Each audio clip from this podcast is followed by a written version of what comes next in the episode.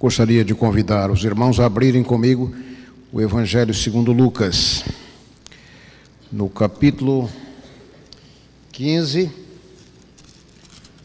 versos 1 e 2. E aproximavam-se de Jesus todos os publicanos e pecadores para o ouvir. E murmuravam os fariseus e os escribas, dizendo: Este homem recebe pecadores e come com eles. Esta é talvez a única acusação que é feita contra Cristo que ele aceita. O Evangelho de Lucas registra pelo menos quatro ou cinco eh, banquetes dos quais Jesus participa. Parece que Jesus frustraria muita gente que tem essa compreensão da religião eh, que deve ser enclausurada. Eu gostaria de lembrar a você que a questão não é se nós podemos ou não nos relacionar com esse tipo de gente com quem Jesus se relacionava. A questão que você deve perguntar é quem está influenciando quem. Nos seus relacionamentos, nas suas amizades, pergunte para você mesmo quem está influenciando quem. Começo com uma pergunta: quem ou como é Deus? Para muitas pessoas, Deus é apenas uma ideia abstrata Muitos confundem a Deus como um, severo juiz distribuindo sentenças. Outros veem a Deus como um policial cósmico, escondido por detrás dos arbustos, nas esquinas da vida, para buscar os nossos erros. Ainda aqueles que veem a Deus como um tipo de Papai Noel complacente, distribuindo presentes uma vez por ano como é Deus. Deus tem sido, em muitas circunstâncias, caricaturado pelos religiosos, pela religião. As respostas que muita gente pode oferecer à pergunta como é Deus, provavelmente falem mais de nós do que a respeito de Deus. Elas dirão mais a nosso respeito. Um dos ensinos mais claros das Escrituras é, em particular o Novo Testamento, é de que Jesus veio para revelar quem Deus é. A palavra revelar, revelação, essa palavra ela não vem do grego. No grego, a palavra para revelação é o Apocalipse, que você conhece, o livro. Por isso que nas Bíblias em inglês, o livro do Apocalipse é chamado Revelação. Isto. Em português, a palavra revelação vem do latim. E ela é formada de dois vocábulos, ré e velo. Ré significa afastar e velo, véu. Revelação é afastar o véu. Em Cristo, o véu foi afastado para que nós entendêssemos ou compreendêssemos quem Deus é. Em várias ocasiões, Jesus fez a mais completa e absoluta identificação dele com Deus. Quem me vê a mim, vê o Pai. Jesus perdoou pecados, aceitou culto e adoração, fez promessas que apenas Deus pode fazer. Provavelmente um dos quadros mais claros que Jesus indica a respeito de Deus, que foi pintado por eles, por ele aparece no capítulo 15, que nós lemos a introdução, o capítulo conhecido como o Evangelho dentro do Evangelho. E aproximavam-se todos os publicanos e pecadores para o ouvir. E murmuravam, por outro lado, os fariseus e escribas, dizendo: Este homem recebe pecadores e come com eles. Em resposta à acusação que lhe é feita pelos austeros representantes do estabelecimento religioso dos seus dias, Jesus conta três parábolas, três pequenas histórias.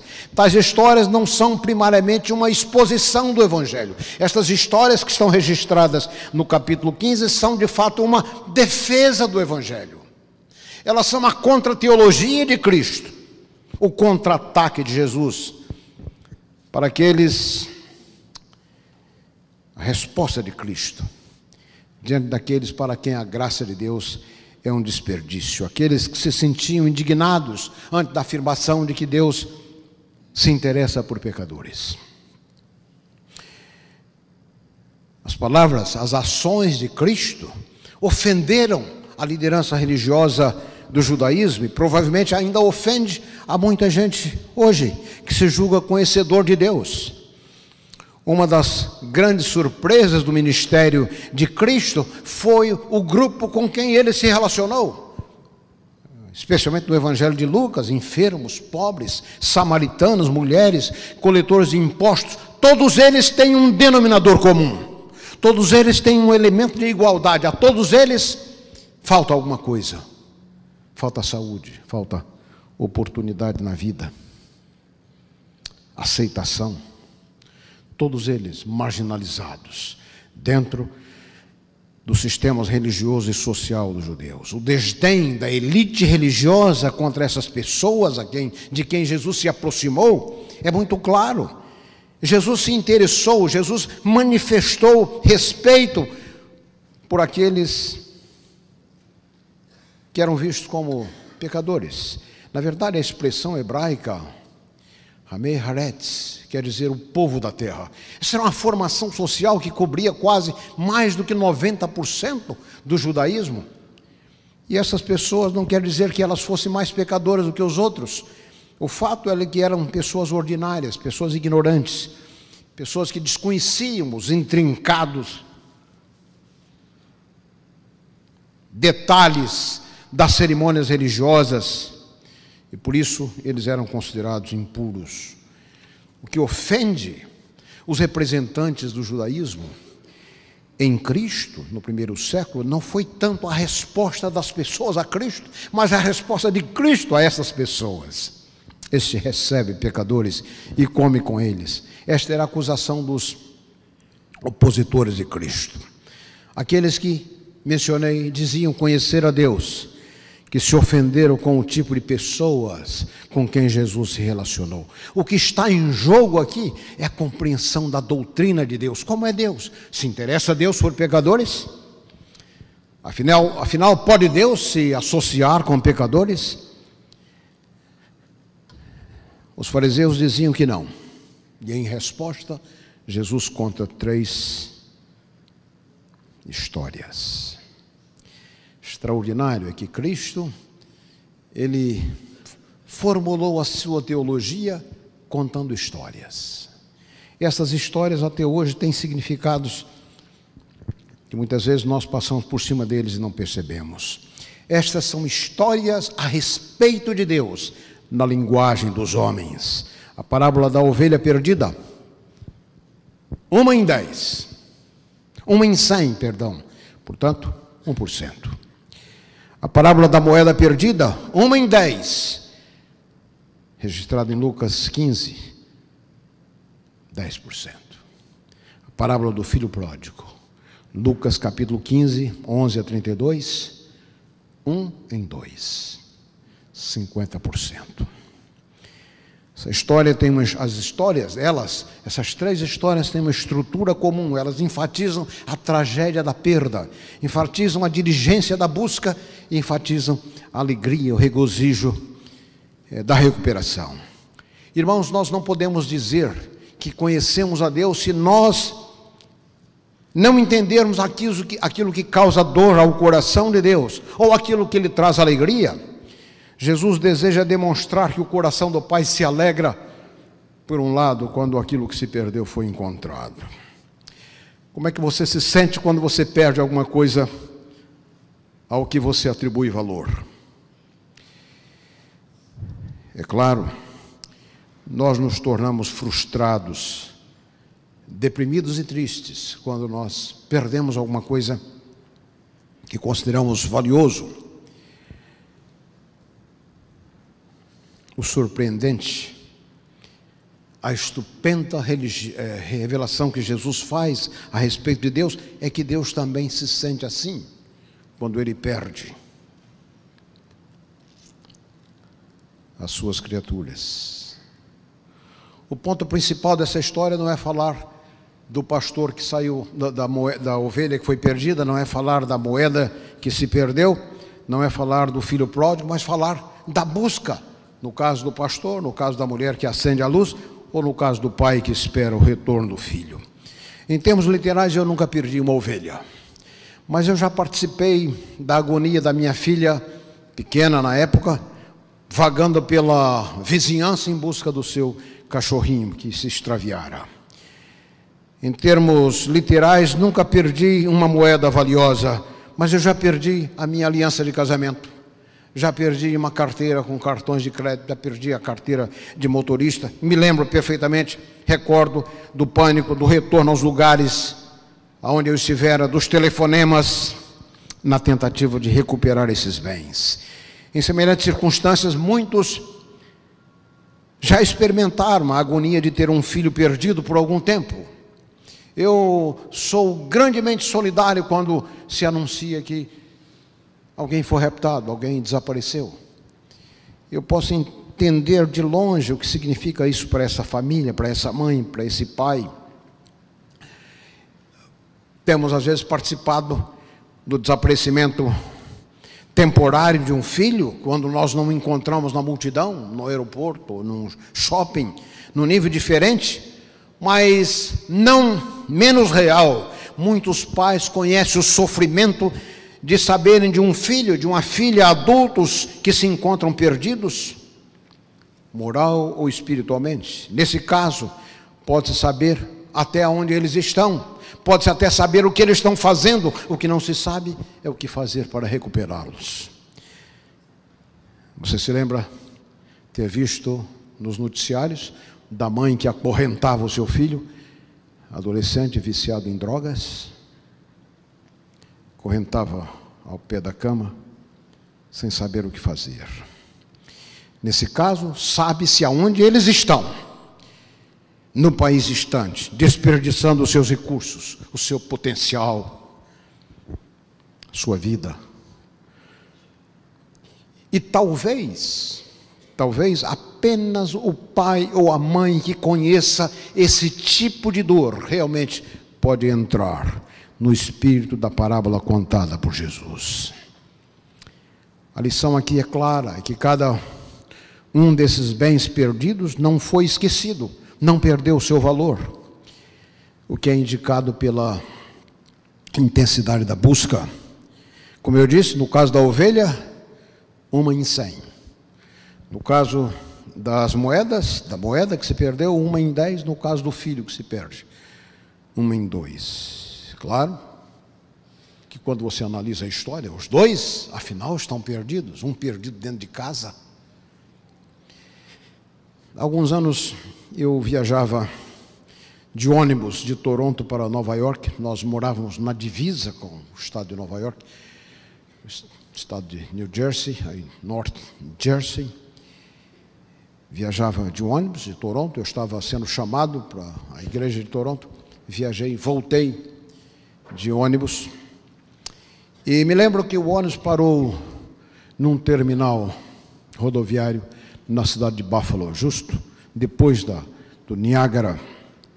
E eu fiquei impressionado com o que vi naquele terminal rodoviário. Um enorme mural, num muro, uma parede enorme com fotografias de homens, mulheres, especialmente crianças, todos eles perdidos, e em cima, em letras bem grandes, estava a frase: perdidos, mas não esquecidos.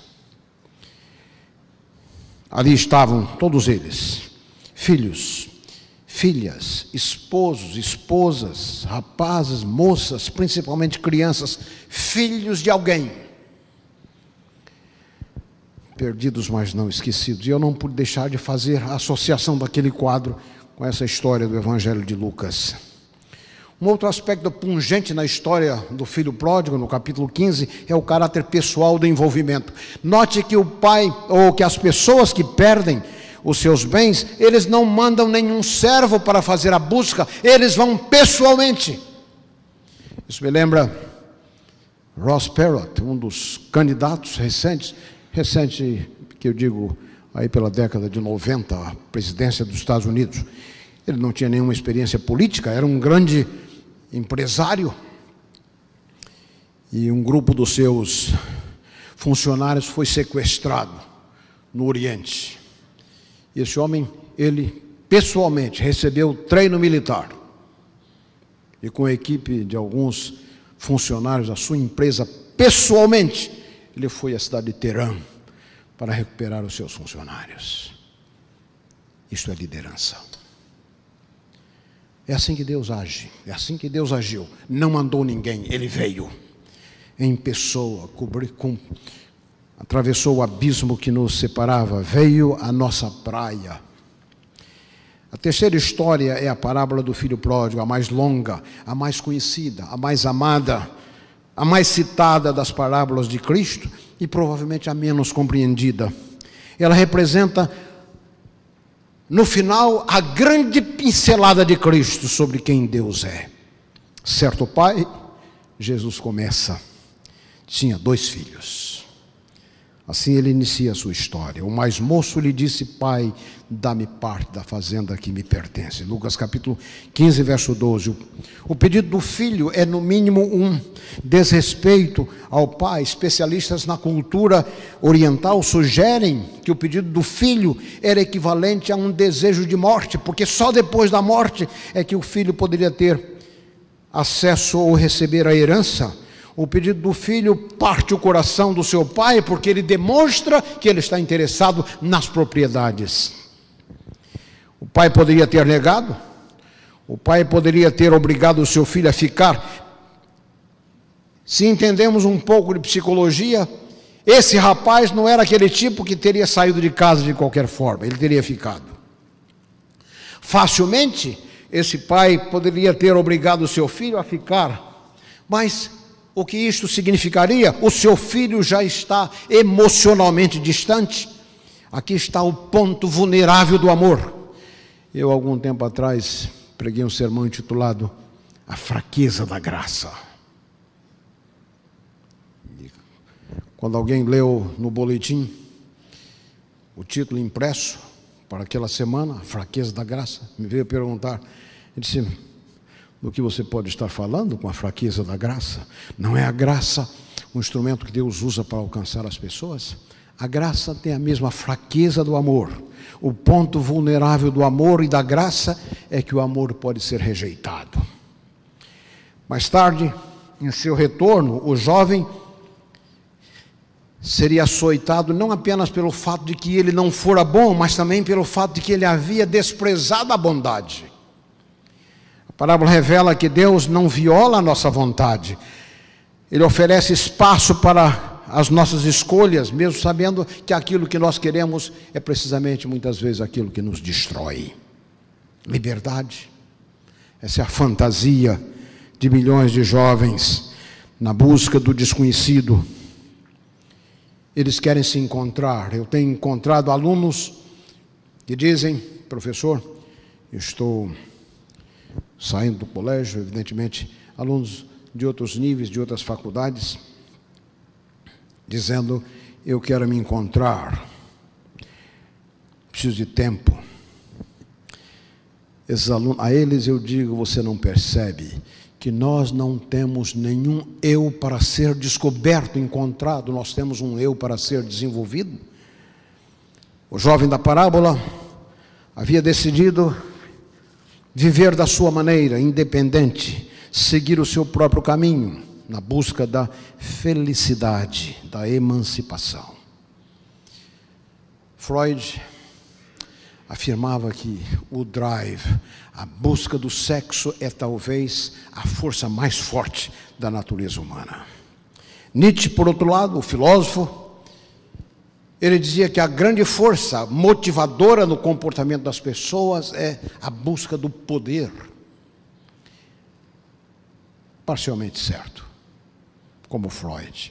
Mas antes deles, Blaise Pascal havia dito que a grande busca humana é a busca da felicidade. Mesmo no sexo e mesmo no poder, as pessoas estão buscando felicidade. O grande problema e a tragédia é que frequentemente nós buscamos a felicidade nos lugares errados, onde ela não pode ser encontrada, nas buscas erradas da vida. Isso nós não vemos, nós já estamos permitindo que os fios dos ventos comecem a descer a capa dos nossos maiores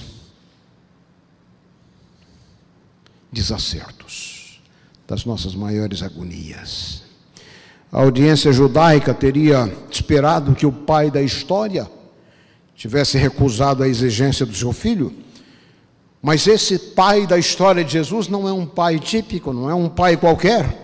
Generosamente ele oferece a posse imediata ao seu filho, mais jovem, sua parte na propriedade, geralmente teria sido um terço. Embora as circunstâncias pudessem determinar um valor menor, e apenas alguns dias depois, diz o texto bíblico, o jovem vendeu, transformou em cash, em dinheiro, a parte da sua herança. O que, que ele está dizendo com isso? Ele está dizendo que ele não planejava voltar. Além disso, a sua atitude de desrespeito, de insulto ao, ao pai é vista no fato de que ele vende a propriedade, a terra na cultura agrária de Cristo, não era a terra que pertencia às pessoas, eram as pessoas que pertenciam à terra. Ao vender a terra, um outro insulto ao seu pai. Ele não pretendia voltar. Ele iria tentar a sua sorte no próspero mundo comercial dos gentios. Mas isto ainda está no ventre do futuro. Esse jovem tem um encontro marcado com o desastre. A realidade, em geral, tem a sua forma cruel de desmascarar as nossas fantasias, de acordar-nos dos nossos sonhos, até onde a busca da emancipação e da felicidade conduz o jovem da parábola, segundo Jesus, ao país distante. O país distante, aonde fica tal país, do ponto de vista geográfico, ele ficava provavelmente entre os gentios, caracterizado por valores pagãos, marcado pela moralidade pagã, hein? espiritualmente. O país distante é a inconsciência de Deus, é é a distância de Deus, é viver como se Deus não existisse. Distante, o jovem persegue a sua fantasia. E diz o texto no capítulo 15, verso 13, que ele dissipou os seus bens, vivendo dissolutamente. No país distante, esse jovem passou a viver sua liberdade ilusória, como atestado em várias fontes da antiguidade a respeito de muitos jovens que buscaram esse tipo de liberdade, que gastaram a fortuna herdada consumida segundo aquelas fontes em vinhos, mulheres e canções, vivendo dissolutamente. No judaísmo, a atitude do jovem é ainda mais ofensiva, porque o dinheiro deveria ser guardado para o sustento dos pais na sua velhice, em caso de necessidade. Gradualmente o jovem desceu ao seu próprio inferno. Os amigos duraram enquanto durou o dinheiro. Observe a sequência trágica. Ele perdeu o dinheiro, começou a padecer necessidades e ninguém lhe dava nada. O jovem filho fizera da vida um carnaval.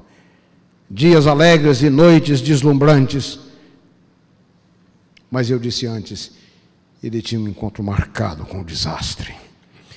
Sua aparência radiante de príncipe tornou-se imersa em depressão e tristeza.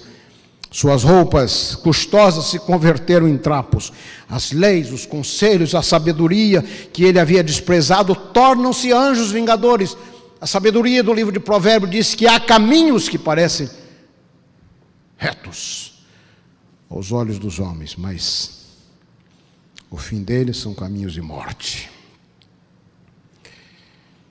A história desse filho pródigo, irmãos, é a nossa história. É a nossa biografia, uma descrição exata da família humana.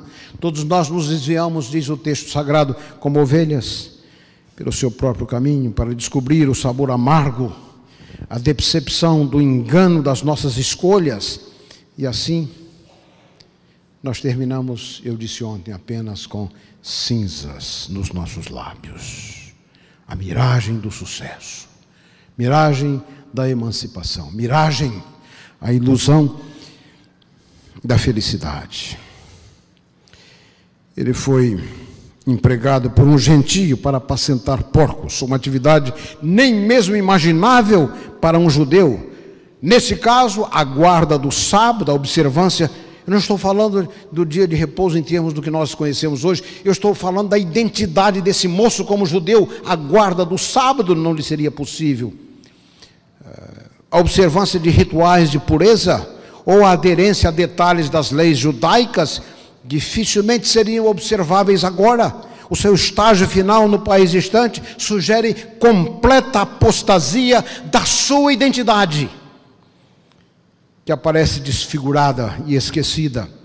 Mas o seu desespero desconhece o orgulho, a fome desconhece escrúpulos. Suas ilusões passaram como um fogo de artifício, como os cogumelos do campo. Ninguém lhe dava nada. E ele termina poluído na companhia de porcos. Ninguém lhe dava nada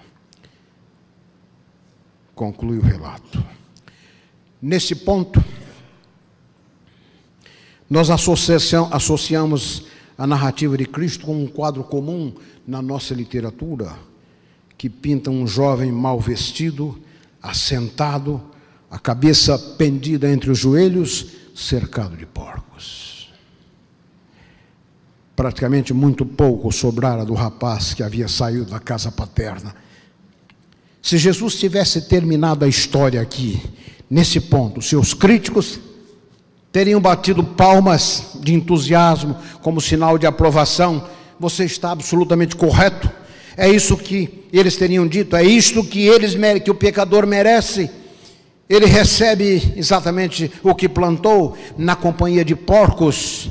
Mas não é assim que Jesus termina a história. O Salvador deseja a volta do filho, a volta para a casa do pai, para o pai. O ponto de retorno da parábola é extraordinário. Jesus diz que o moço caiu em si, verso 17. As palavras de Cristo são profundamente reveladoras, caindo em si. Isso quer dizer que quando ele saiu de casa, ele estava fora de si. Está fora de si, está louco todo aquele que busca felicidade longe de Deus. Está fora de si. Todo aquele que busca ser feliz longe de Deus, criando os substitutos precários. Tal busca é uma forma de demência, pois o país distante nunca pode ser o nosso lar. Ele será sempre terra estranha. Observe-se que Jesus não trata o pecado com leviandade. Jesus pintou as suas trágicas consequências com terrível fidelidade. Mas ele não podia crer que a separação de Deus é um ato de genuína humanidade, caindo em si. Esse é o extraordinário otimismo de Cristo. Cair em si é voltar-se para uma compreensão realista de Deus, de nós próprios, do pecado. O jovem começa a ver as coisas de uma outra perspectiva, com maior clareza pela primeira vez. Afinal, o lar não era tão ruim assim, porque lar é sempre lar. Ele começa a compreender que ele havia perdido o status de filho. Uma resolução incontrolável começa a surgir. Explode dentro do seu peito. Levantar-me-ei e irei ter com meu pai. O filho prepara então o seu confictor, seu confictor, a sua confissão, o seu discurso de admissão de culpa, sua demonstração de arrependimento. Direi: Pai, pequei contra o céu e perante ti. E já não sou digno de ser chamado teu filho, trata-me como um dos teus trabalhadores. Os trabalhadores, os jornaleiros, esses eram diaristas, eles tinham menos contato com a figura do empregador com a figura do pai nesse caso. trata-me como os teus jornaleiros, é o que ele pretende dizer à distância. À distância, ele se relembra do seu pai. Da sua, do bojo das memórias, começam a surgir retalhos de graça da figura paterna.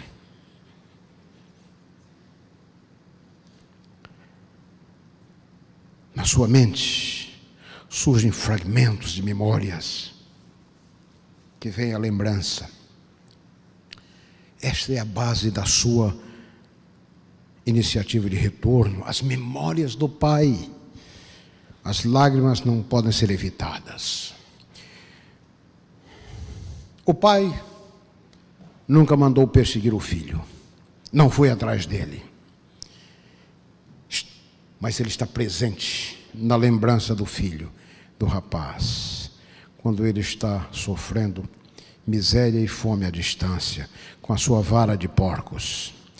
Sem escusas, ele assume a sua responsabilidade, reconhece os seus erros. Ele havia saído de casa pensando: eu tenho que ser eu mesmo, mas ele descobre que nossa verdadeira identidade não é encontrada na distância, na indulgência com nossas fantasias. Ele havia partido para encontrar a liberdade, ele termina algemado à falta de perspectiva ou esperança e é a distância entre os porcos que ele chega a compreender a glória da casa paterna. Ele perder o status de filho, imagina. Mas mesmo como um diarista, o lar é lar. Ele não esperava, ou mesmo nem talvez desejasse, qualquer tratamento preferencial, apenas a oportunidade de provar que ele havia mudado. Levantar-me-ei e irei ter com meu pai. Lucas 15, verso 18. Irmãos, não há lugar mais difícil para se retornar do que aquele onde nós falhamos. Os lugares dos nossos fracassos são lugares cruéis.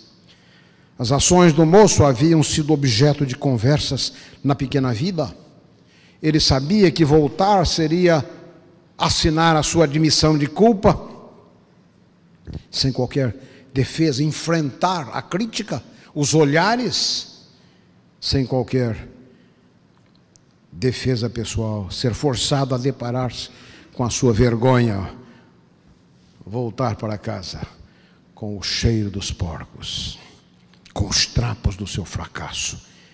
Esta era provavelmente a humilhação final. Note, porém, que Jesus não disse que o jovem decide voltar para a vila. Jesus não disse que, nem mesmo que o jovem desejava voltar para o antigo lar. Levantando-se, foi ter com o seu pai. Então, quando Jesus escreve, descreve o pai da história, nós percebemos o mais surpreendente dos fatos. Esse pai não é uma figura austera, figura neurótica de alguns pais. Ele não havia banido o seu filho das suas afeições ou arrancado o rapaz da sua memória ou do seu coração, embora talvez isso precisamente fosse o que ele podia até merecer. Jesus não está tratando aqui com um pai neurótico. Uma ocasião fui convidado por uma irmã da igreja que me pediu, pastor, você poderia visitar a meu esposo, a nossa filha saiu de casa.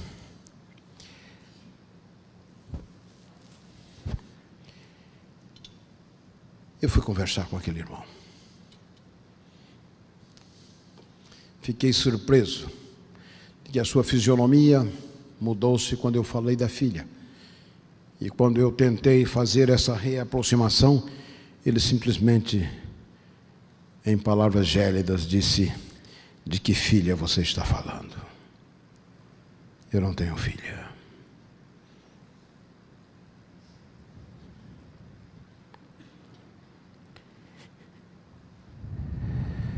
Jesus não está falando aqui de um pai neurótico, incapaz de sentir os arranhões e as machucaduras do filho. Vinha ele à distância o seu pai o avistou. compadecido dele, correndo, o abraçou e beijou. Lucas capítulo 15, verso 20. O pai o vê à distância, a implicação é extra, extraordinária. Aqui está um pai que não apenas deseja receber o seu filho de volta, mas está esperando por ele. Dia após dia, nunca deixou de esperar o seu filho. Apenas o amor do pai poderia reconhecer o filho debaixo destes andrajos que cobrem o moço. Isto porque o amor tem bons olhos. O pai discerne o seu filho enquanto ele caminha à distância. Nós devemos notar o momento. O filho ainda estava longe para manifestar qualquer arrependimento, como os judeus esperariam, mas a graça do Pai já está operando. Percebe o que eu estou querendo dizer? Eu mencionei ontem que nós não nos arrependemos para que Deus nos aceite, é porque Deus nos aceita e nos ama que nós nos arrependemos. O rapaz não tinha tido oportunidade de falar nada do que ele havia planejado. A doutrina do arrependimento era fundamental na religião judaica, provia expiação, segundo eles, desde que ele fosse sincero, desde que ele fosse acompanhado pela determinação de separação do pecado. No judaísmo posterior, os rabis haviam passaram a ensinar que Deus e os homens operam juntos no arrependimento. Para cada passo que Deus dá, o homem tem que dar um passo na direção de Deus. Algumas vezes nós até expressamos essa ideia e nós dizemos com frequência para pessoas: você tem que buscar a Jesus. Já viram esse tipo de conversa? E às vezes nós damos a impressão que é Jesus quem está perdido. Somos nós que estamos buscando por Ele. Meu querido irmão, meu querido jovem, antes que você tivesse a brilhante ideia de buscar a Jesus, Ele já estava buscando por você.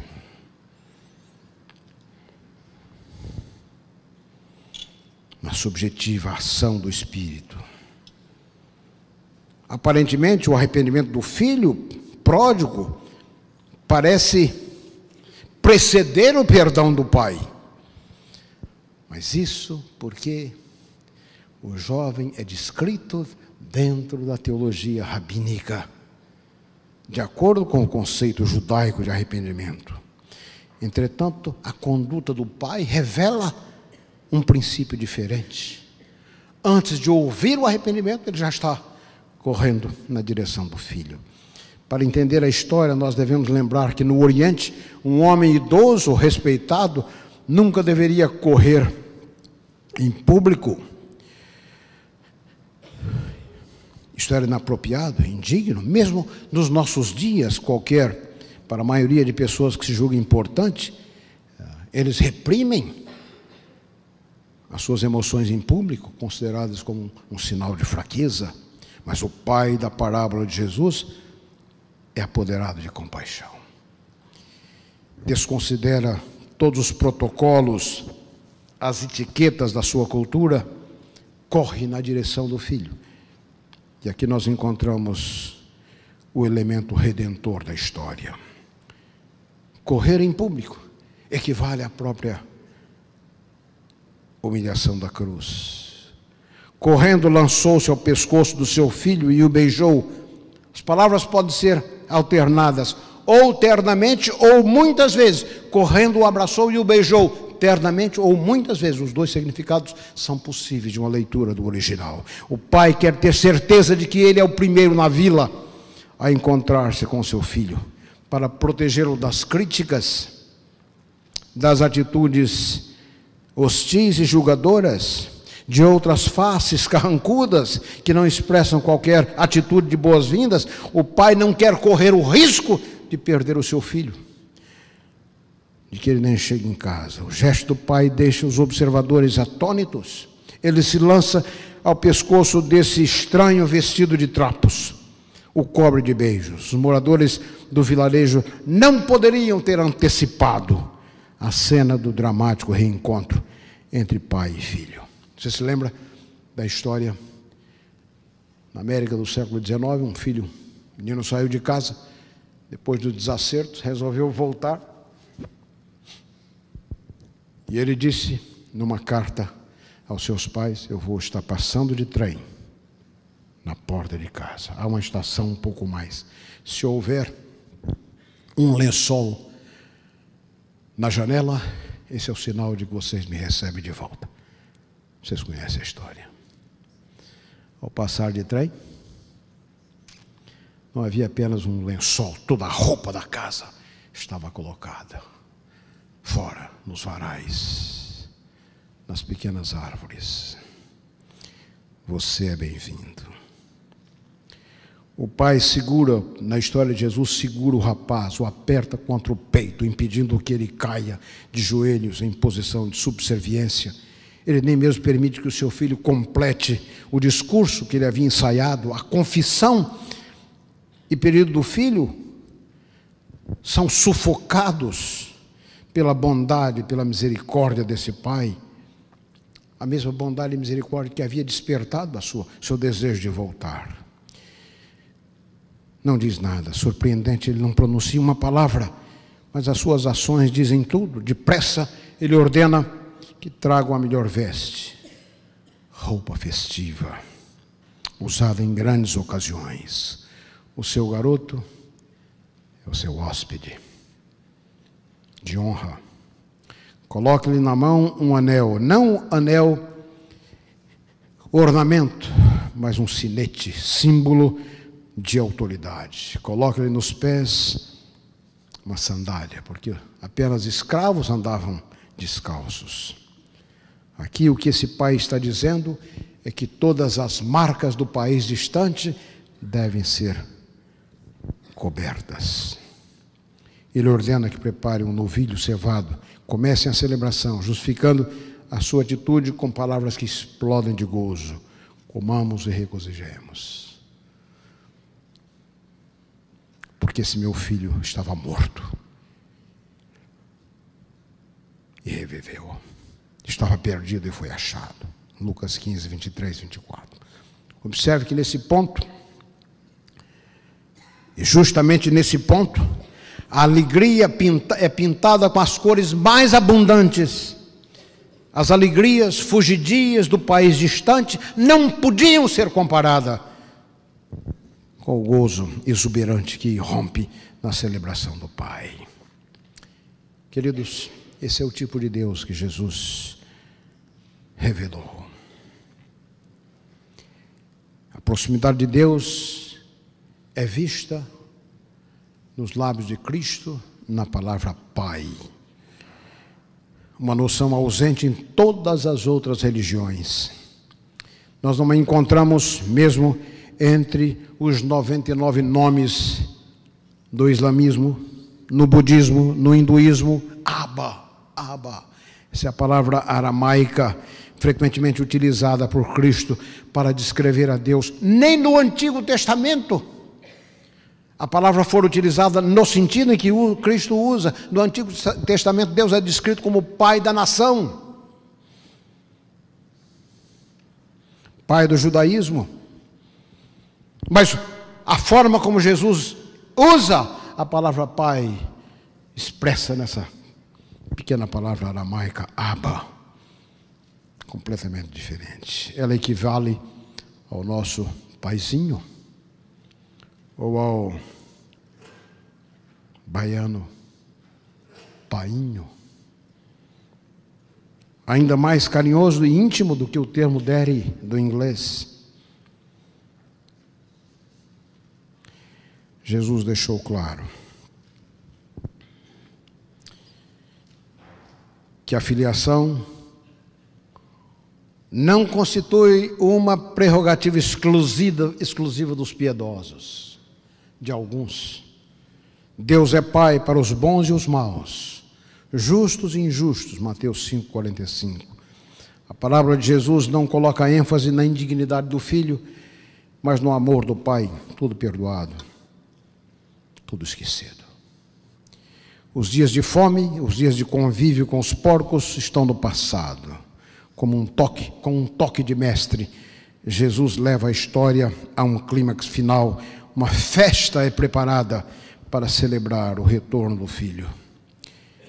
Nenhuma palavra de reincriminação moralista, nenhuma exigência de prestação de contas, nenhuma condição imposta nenhum tempo de prova, nenhuma disciplina, nenhuma quarentena. em um período de observação. Já viram que nós temos uma dificuldade enorme de aceitar as pessoas? Mesmo as pessoas que nós mais amamos, nós as descrevemos sempre em termos do seu passado. O clímax da história contada por Cristo é, no mínimo, ofensiva para a sua audiência, claro, como é ofensiva para muitos hoje ainda.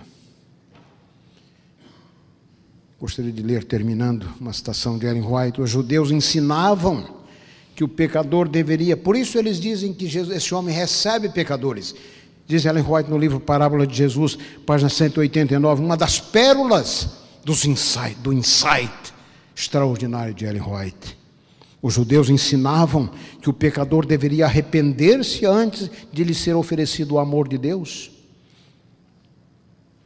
A seu parecer, o arrependimento é obra pela qual os homens ganham o favor do céu. Foi esse pensamento que induziu os fariseus atônitos e irados a exclamarem: Este homem come, recebe e come com os pecadores. Conforme a sua suposição, Jesus não deveria permitir que pessoa desse tipo se achegasse a ele sem antes ter arrependido, se arrependido. Cristo ensina que a salvação não é alcançada porque nós procuramos a Deus, mas porque Deus nos procura. Não nos arrependemos para que Deus nos ame, é porém porque Ele revela o seu amor que nós nos arrependemos. Esse é o efeito extraordinário da graça. Querido, em comovente simplicidade, Jesus descreve como Deus é, a sua bondade, sua graça infinita, sua misericórdia. Se pintaram para você um outro quadro de Deus, aqueles que o fizeram estavam errados. Esse é o Deus a quem Jesus representou, o Deus que recebe os envergonhados, que recebe os cegos, leprosos, surdos, imundos eu fui pastor no Canadá por alguns anos, cinco ou seis anos. E com o pastor Fairaben nós tínhamos um programa na televisão onde eu fazia algumas pontas. Ele era o apresentador do programa, mas porque eu era o pastor da igreja, ele achava que eu deveria fazer alguns programas. Fiz alguns. E me lembro que num dos programas respondi algumas perguntas que pessoas mandavam para o programa. E numa delas vinha a pergunta: quanta melhora eu tenho que fazer antes de ir a Cristo? A teologia medieval ensinava que você primeiro tem que se santificar para ir a Cristo. E eu respondi da seguinte maneira: quanta melhora você acha que um enfermo tem que fazer antes de ir ver o médico? Bom, se ele melhora antes, ele já não precisa mais do médico. O apóstolo Paulo diz que Deus salva, Deus justifica o ímpio. Não é o santo, é o ímpio. Aquele que vem. Como é que você vem a Cristo? Você vem a Ele como você está. Como vieram as pessoas a Cristo nos dias do Novo Testamento? Aleijados vieram com aleijados. Leprosos vieram como leprosos. Cegos como cegos. Gostaria de convidar o Tiago para a música que vamos ter. Preste bastante atenção nessa música antes da nossa oração.